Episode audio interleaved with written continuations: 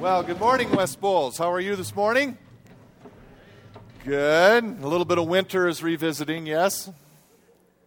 I'm, um, I'm relieved that the vote this morning went as it did, or this sermon would be rather awkward, wouldn't it?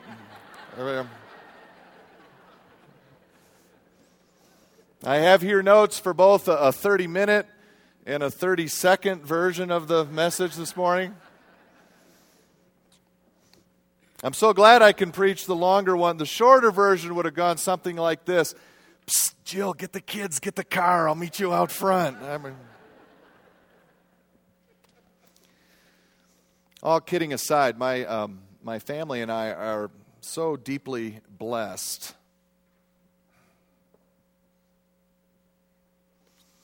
We're so deeply blessed by your affirmation. I am, I am thrilled to be your pastor a, little terrified but thrilled. Um, I want you to know how much we love you and we love our church. I can't believe it's already been three years. When uh, God put us together three years ago, you came um, into our lives at a time uh, where uh, there were some difficult things going on in life and in ministry, and you welcomed us with such strong love and affirmation and support. I can't thank you enough. Thank you so much. And on behalf of the elders, staff, and volunteers, as leaders here, we promise you our best. So help us, God, as together we see what God has in store for West Bulls next in the near and distant future. So, come, let's go and let's continue together down the path that God has set for us. Amen. Amen. Would you stand, please, and let's recite Shema, the first and greatest commandment, and the second greatest commandment. We'll do it as a way to dedicate to God our time together this morning in His amazing Word. We'll do the Hebrew responsively, and then we'll read the English together. I should mention if you need yet uh, one of these small credit card shaped things. It has Shema written on it in English on one side and Hebrew in the other. Um, they're out in the lobby after the service, so pick one up. Uh, they're small, so take two or three if you like, but they're available for you in the lobby. Please say these words after me Shema Israel, Adonai Eloheinu, Adonai Echad. Ve'ahavta et Adonai Elohecha. B'chol levavka. Uvachol nafshaka. Uvachol meodeka. Ve'ahavta reacha kamocha. Amen. Together in English, please. Hear, O Israel. The Lord is our God, the Lord alone. Love the Lord your God with all your heart, with all your soul, and with all your might, and love your neighbor as yourself. Amen. You may be seated. If you are just joining us this morning, we have been looking at these past few weeks what Jesus calls the greatest and second greatest commandments to love God and to love others. And I'm asking you through this series to join together in continuing to shape West Bowles into a body, into a place, into a community, a family where loving God and loving others is more and more and more what marks us as a community. If we mention West Bowles to someone, do they immediately think, oh, that's the church that loves God and loves people. And if not, can we get there? So help us God. As you can see on the screen, I've divided the sermon series into three parts God loves us, love God, and love people. And this morning we're coming to a bend in the series as we gather around the Lord's table to bring to a close the first part God loves us. We started here in this series with God Loves Us because I'm convinced that before we're able to get to loving God and loving others, we need to know and trust completely that God indeed loves us. if and when we waver there, if we doubt that God is love and that He loves us deeply, well, then, in my opinion, an all out love for God and an all out selfless love for others wavers too. The rock we stand on, the, the, the traction, if you will, for our all out love for God and others is God's amazing love for us. And so we've seen these past few weeks that God's love for us was there in the beginning when He lovingly created everything. And even in His loving response to Adam and Eve when it all fell apart. And we've seen where God loves us in spite of and in the midst of pain and honest questions he invites us to ask him about tough to comprehend things. And we've been reminded that God loves us as we are, warts and all. While we were yet sinners, Christ died for us. And last week we spent some time again at the foot of the cross and we remembered that God loves us all the way. And this morning, I'd like to take a little different angle into God's love for us and describe its very nature, the extent, the depth of God's love. And so this morning, I'd like us to circle around and see that God loves us intimately. Social psychologists unanimously confirm that intimacy plays a central role in our overall human experience. Intimacy can be defined as a familiar and very close connection with another. And that familiarity and closeness comes as a result of deep knowledge and extensive experience of that other.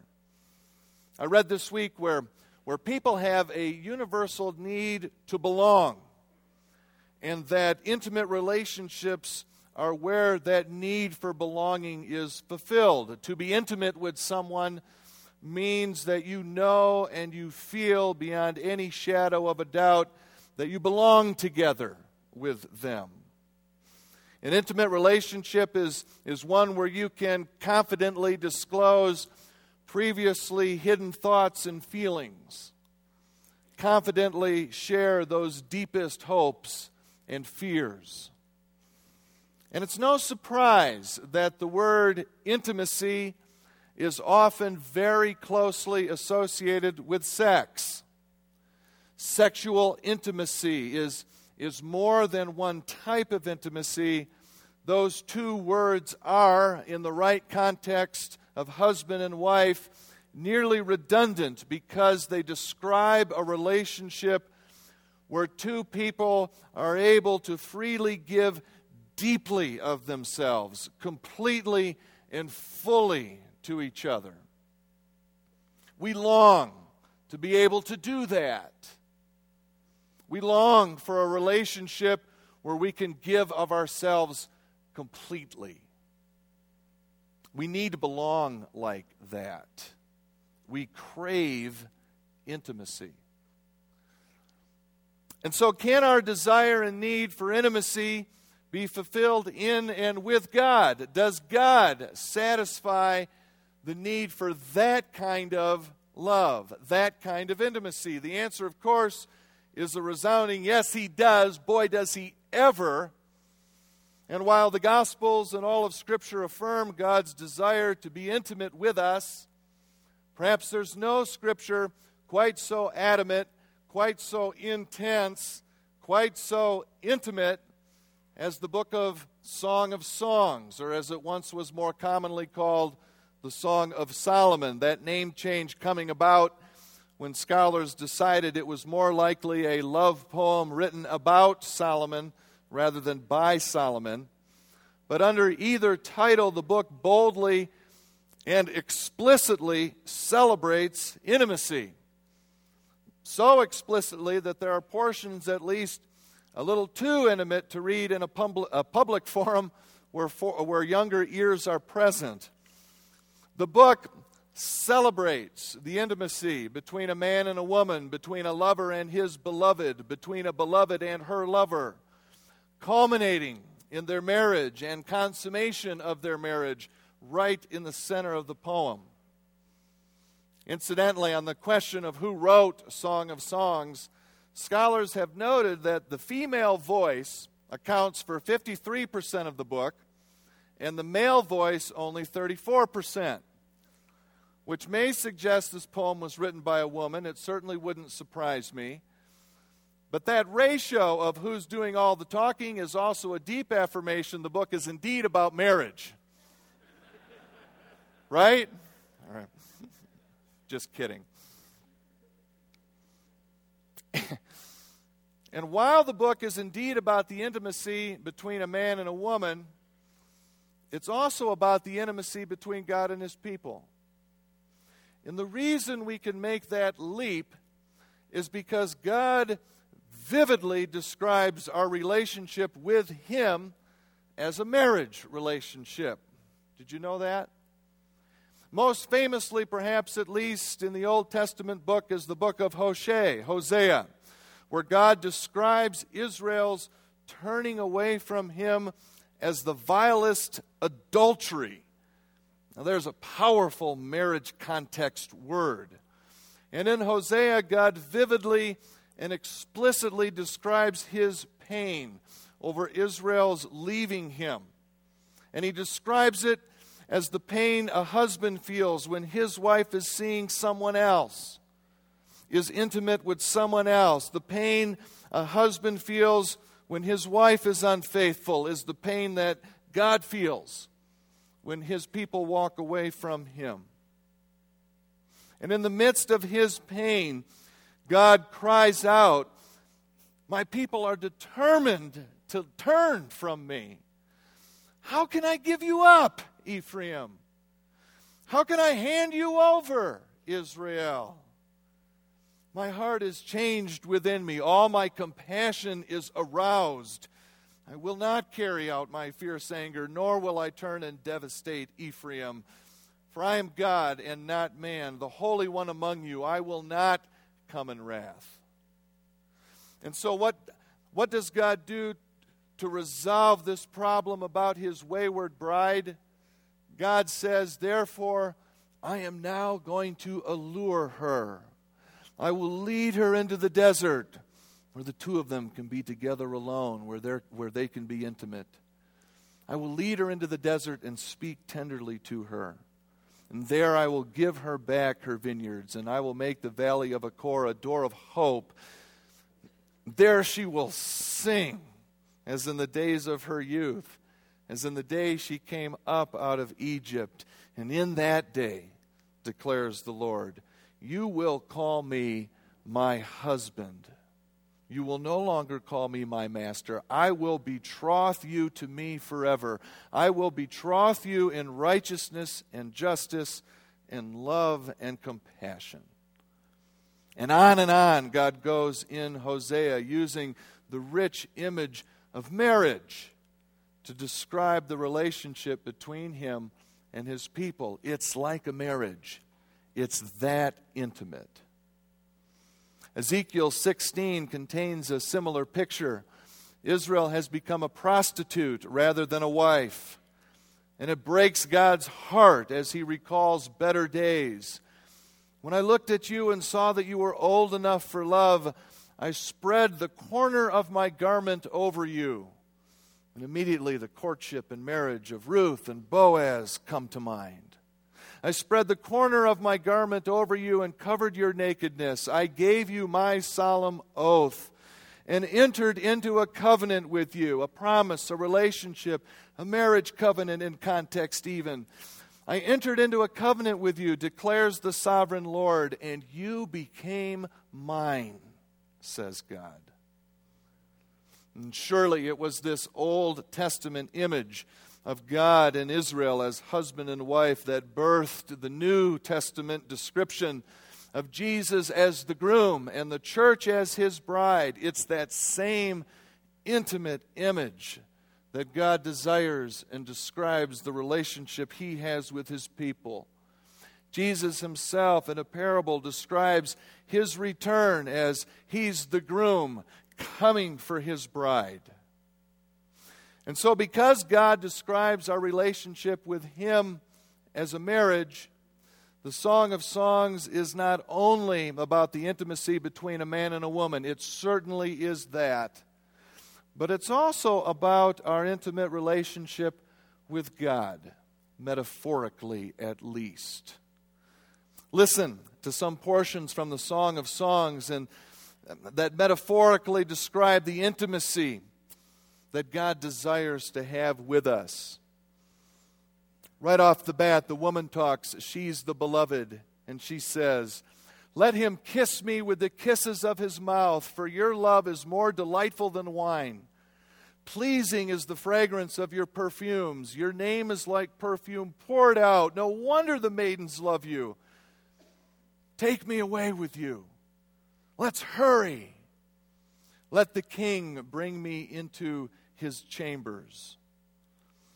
And the man responds, he gets off to a rather slow start, but he responds, I liken you, my darling, to a mare harnessed to one of the chariots of Pharaoh.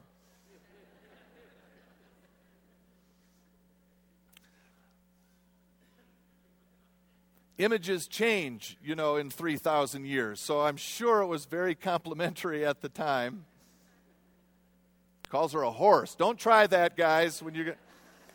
Honey, you look like a horse. No, that. Your cheeks are beautiful with earrings, your neck with strings of jewels. We will, we will make you earrings of gold studded with silver. And she responds, While the king was at his table, my perfume spread its fragrance.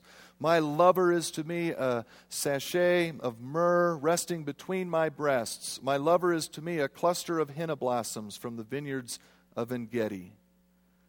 The man responds, My dove in the clefts of the rock, in the hiding places on the mountainside, show me your face.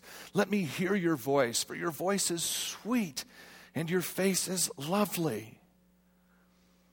And she says, All night long on my bed, I looked for the one my heart loves. I looked for him, but didn't find him. I'll get up now and go about the city through its streets and squares. I will search for the one my heart loves. So I looked for him, but I did not find him. The watchmen found me as they made their rounds in the city. Have you seen the one my heart loves?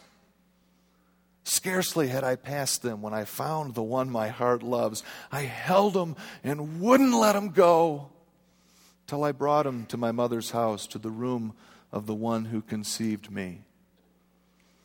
And he says to her, How beautiful you are, my darling. Oh, how beautiful. Your eyes behind your veil are doves. Your hair is like a flock of goats. You got to roll with it again. Your teeth are like a flock of sheep just shorn. That's not too bad today, really brilliant white.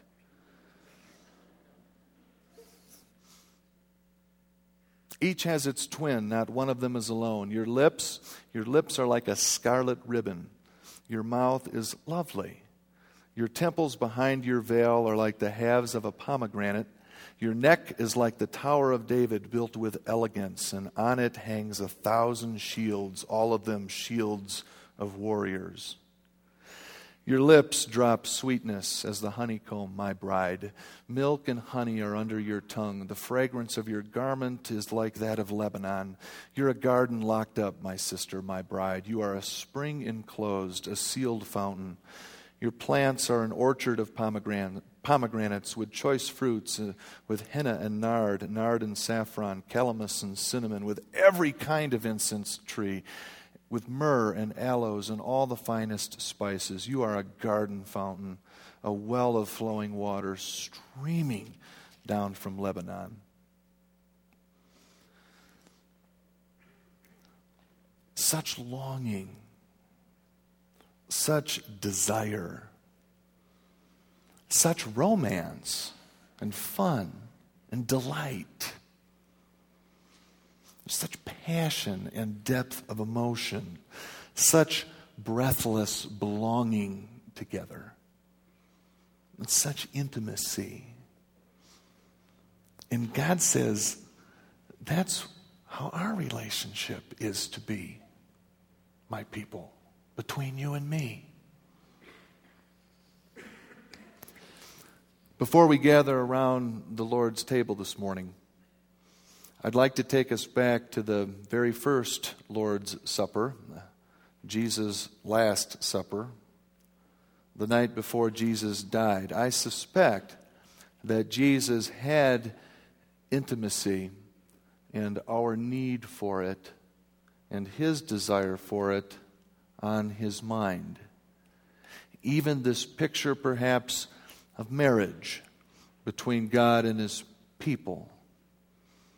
And the reason I suspected he did something very unusual during the Passover Seder that night, he left the customary liturgy behind, the traditional words spoken. When he connected the bread and the wine to his body and blood and life offered. Okay, what might that have to do with marriage? Well, in Jesus' day, a culture, as near as we can tell, it, Uh, uh, in his day and culture, as near as we can tell, whenever a man would ask a woman for her hand in marriage, part of the customary proposal would be for the man to offer her a cup of wine as a symbol of his life. One picture, at least, that may be there at the Lord's Supper is that one. As the man would offer her the cup as a proposal of marriage, she would accept his proposal by taking the cup from him and drinking from it. Offering her the cup was his way of asking, Will you marry me? And accepting the cup was her way of answering, Yes, I will marry you. And there stands Jesus that night, offering his disciples a cup of wine symbolic of his life. One picture, at least, of that gesture is the intimate marriage relationship we've been talking about this morning. One picture, at least, is Jesus asking his disciples, metaphorically, of course, Will you marry me? Will you accept my all, my life, intimately, even as if we were husband and wife? Following or borrowing from that same biblical description of our, our relationship with God as a marriage, so deep, so intimate is God's love for us that it can only be described in terms of the most intimate relationship we as human beings can comprehend or understand that of marriage. And I know the metaphor is a bit uncomfortable for guys in particular because Jesus is a guy. But let the marriage proposal stand for its deeper meaning. Let it stand as an offer from Jesus to fulfill that craving, that longing, that need we have for intimacy, our longing to belong, male or female, in Him and with Him. And if you're wondering, isn't that a bit of a stretch to speak of the marriage relationship in the context of the Lord's Supper? Consider as well the last two chapters of Revelation. Because of Jesus' death, resurrection, and return, John sees in Revelation, he says, the New Jerusalem coming down out of heaven from God, prepared as a bride, beautifully dressed for her husband. An angel breaks away from the chorus and comes over to John and says to him, Come, I will show you the bride, the wife of the Lamb. And John closes Revelation with the Spirit and the bride saying, Come. And Jesus responding, Yes, I am coming soon. All of Scripture opens and closes with a picture of intimacy with God. And so, what better place to speak of our marriage to the Lamb than the night before he became the Lamb and died, making it all possible standing there at his Last Supper, offering his life to all who would say, Yeah, I will marry you. And if accepting Jesus' offer is like accepting a marriage proposal, then what do our wedding vows look like? Jesus promises us his life. And what do we promise in return? We promise our lives as well. To him, we agree we, we will belong to each other. But what specifically does Jesus ask of our lives that we give him in return? What does he ask us to vow to do? What's his yoke? What's his first and greatest commandment and the second that is like it? Don't think too hard. Love God with all our heart, soul, and might, and love our neighbor as ourselves. Shema is our wedding vow. There it is again. Relentless, isn't it? Living Shema, loving God and others, is our wedding vow to God. It's how we say, I do, to Jesus' offer of intimate, marriage like relationship. And so when we accept the bread and the cup around the Lord's table, one metaphorical description of that act is we are saying again to God's offer of marriage, Yes, I will marry you. And we are recommitting, repeating our wedding vows, if you will, to live Shema, to love God with all our heart, soul, and might, and to love others as ourselves. On the way in this morning, you should have received a note card. How many of you were missed and did not? Because I'd like everyone. Whoa! Okay, there's a whole group over. You, would you slip in the side door?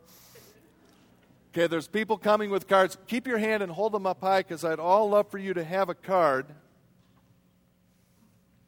And while those are be dis- being distributed, when you get yours or if you have them already, what I'd like to have you do on the card, I invite you to do it if you like, in preparation and in response to Jesus' offer given at the Last Supper.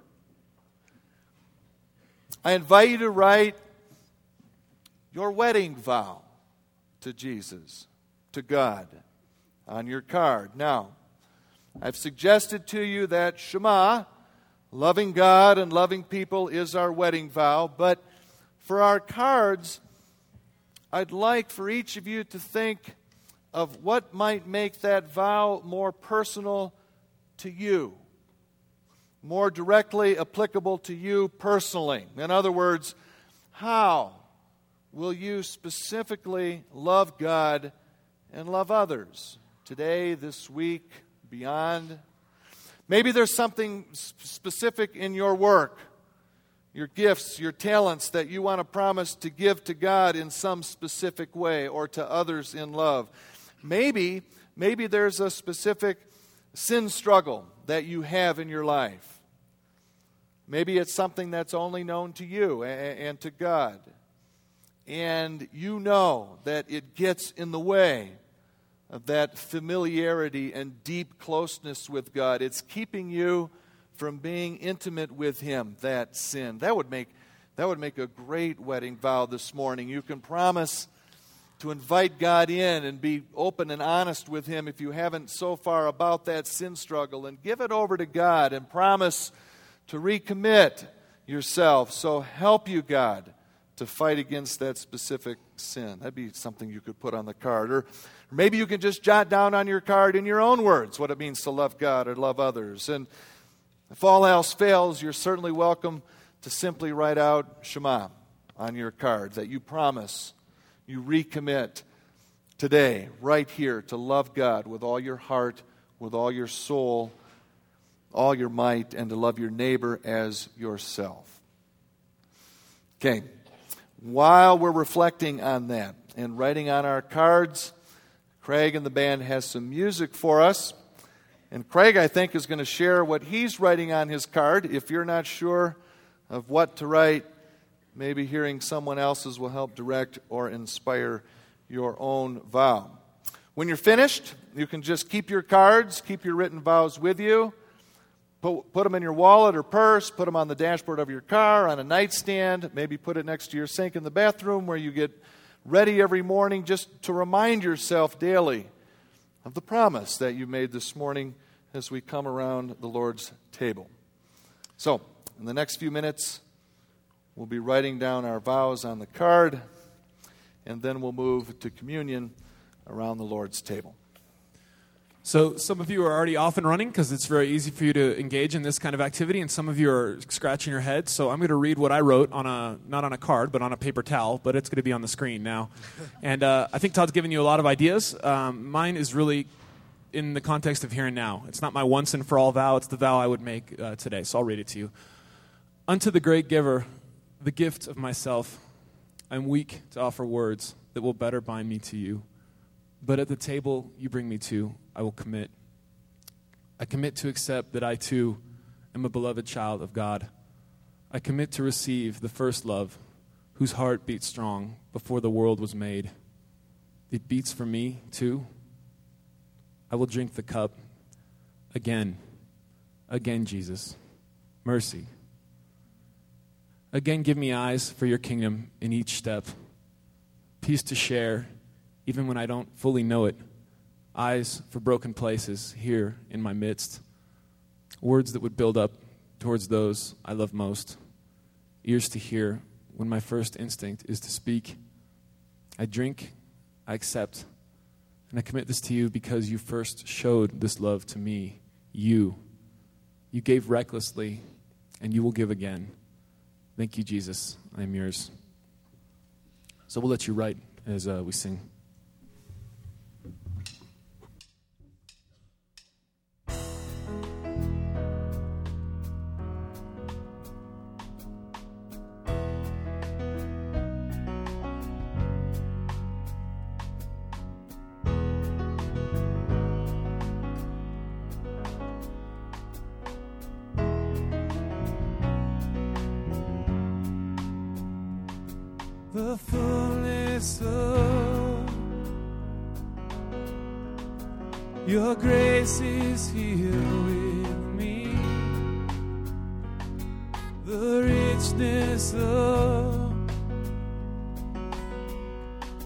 Your are what I see. The brightness of your glory has arrived. In your presence,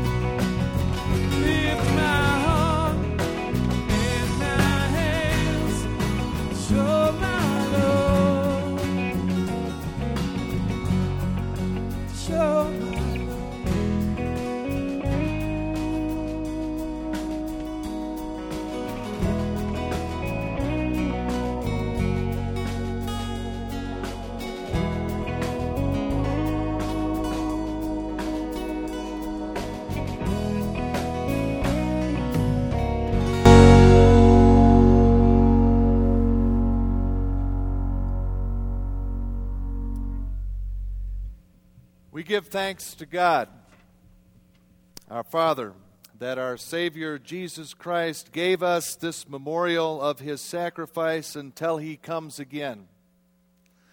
On the night that he was betrayed at his Last Supper, Jesus took bread, and when he had given thanks, he broke it.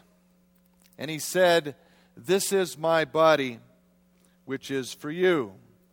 Do this in remembrance of me. In the same way, he took the cup after supper and said, This cup is the new covenant in my blood. Do this in remembrance of me. For whenever we eat this bread and drink this cup, we proclaim the Lord's death until he comes. And therefore, we proclaim our faith as signed and sealed in this sacrament. Jesus has died, Jesus is risen, Jesus will come again. So come, therefore, all of you who are truly sorry for your sins, all who believe in the Lord Jesus as your Savior, have confessed His name and desire to live in obedience to Him. So help you, God. Come joyfully and eagerly. Come joyfully and eagerly with assurance of faith. For Christ, our Lord, invites you into intimate fellowship with Him. We'll have those helping distribute to you the bread, and then we'll eat of it together as a community, and then we'll do the same thing with the cup as it's being passed out and as the music comes to play again, reflect more, if you like, on Jesus' offer of intimacy with you, on the vows and promises that you've made in response this morning. Give it up to God. How will you respond? What will you do?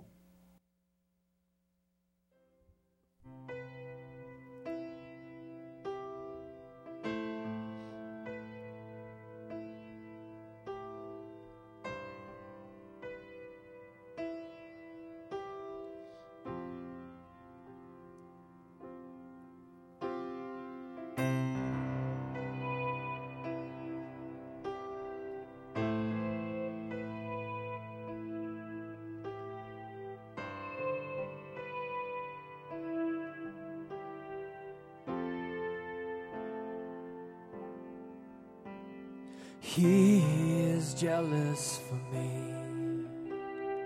Love's like a hurricane. I am a tree bending beneath the weight of his wind and mercy. And all of a sudden, I am unaware of these afflictions eclipsed by glory. And I realize just how beautiful you are and how great your affections are for me. Oh, how he loves us so. Oh, how he loves us. How he loves us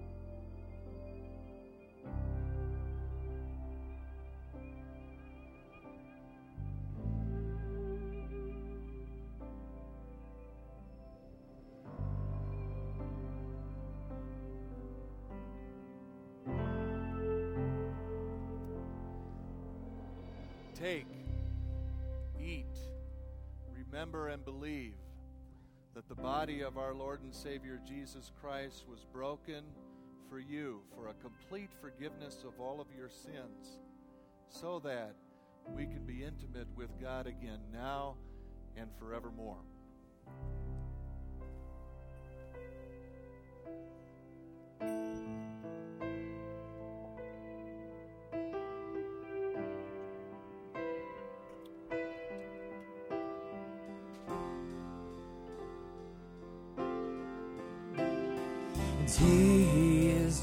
Jealous for me.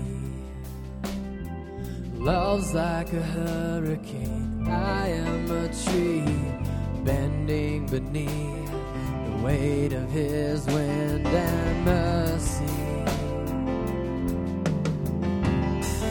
All of a sudden, I am unaware of these afflictions eclipsed by glory. Realize just how beautiful you are and how great your affections are for me. Oh, how he loves us so.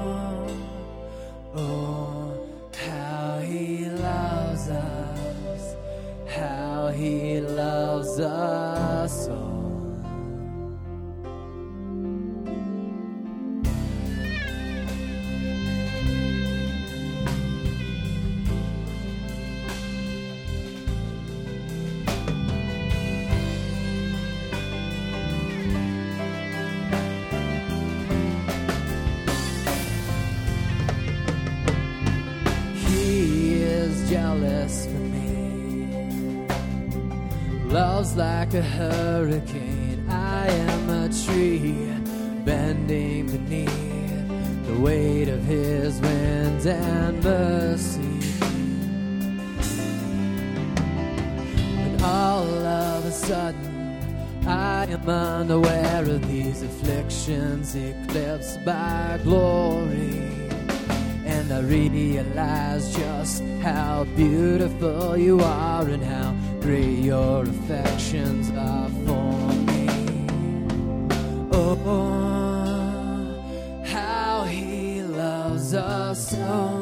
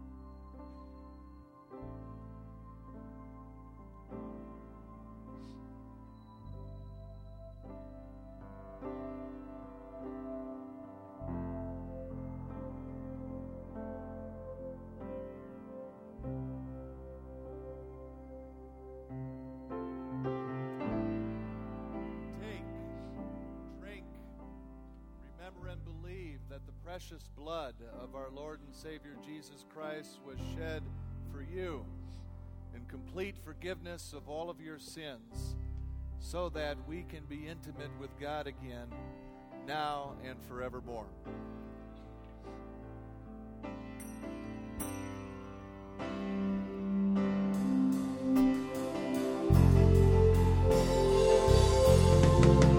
Yeah, he loves.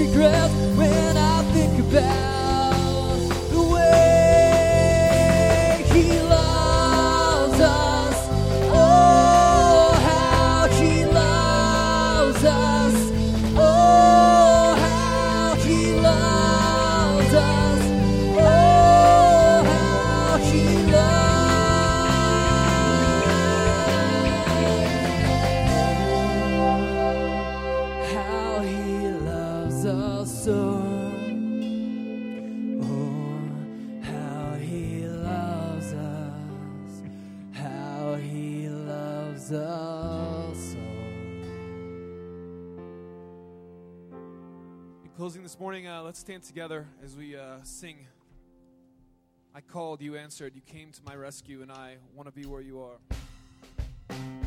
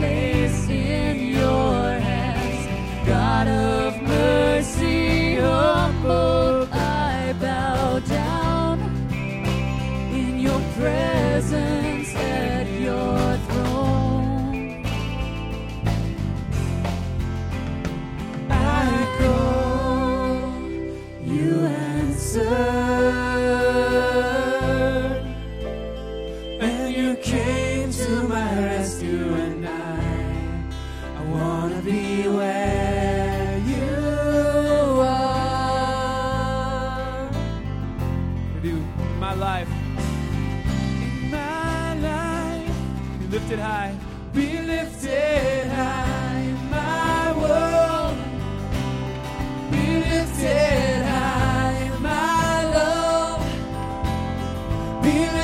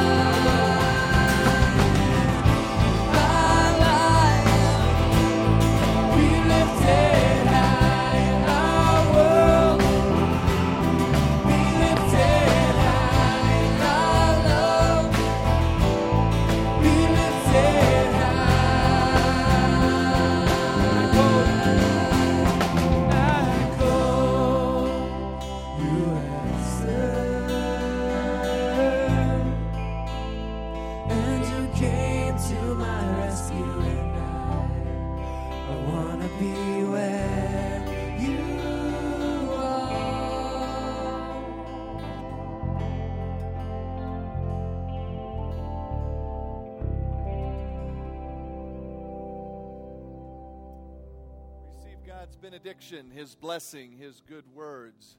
Hear, O West Bowles Community Church, the Lord is your God, the Lord alone.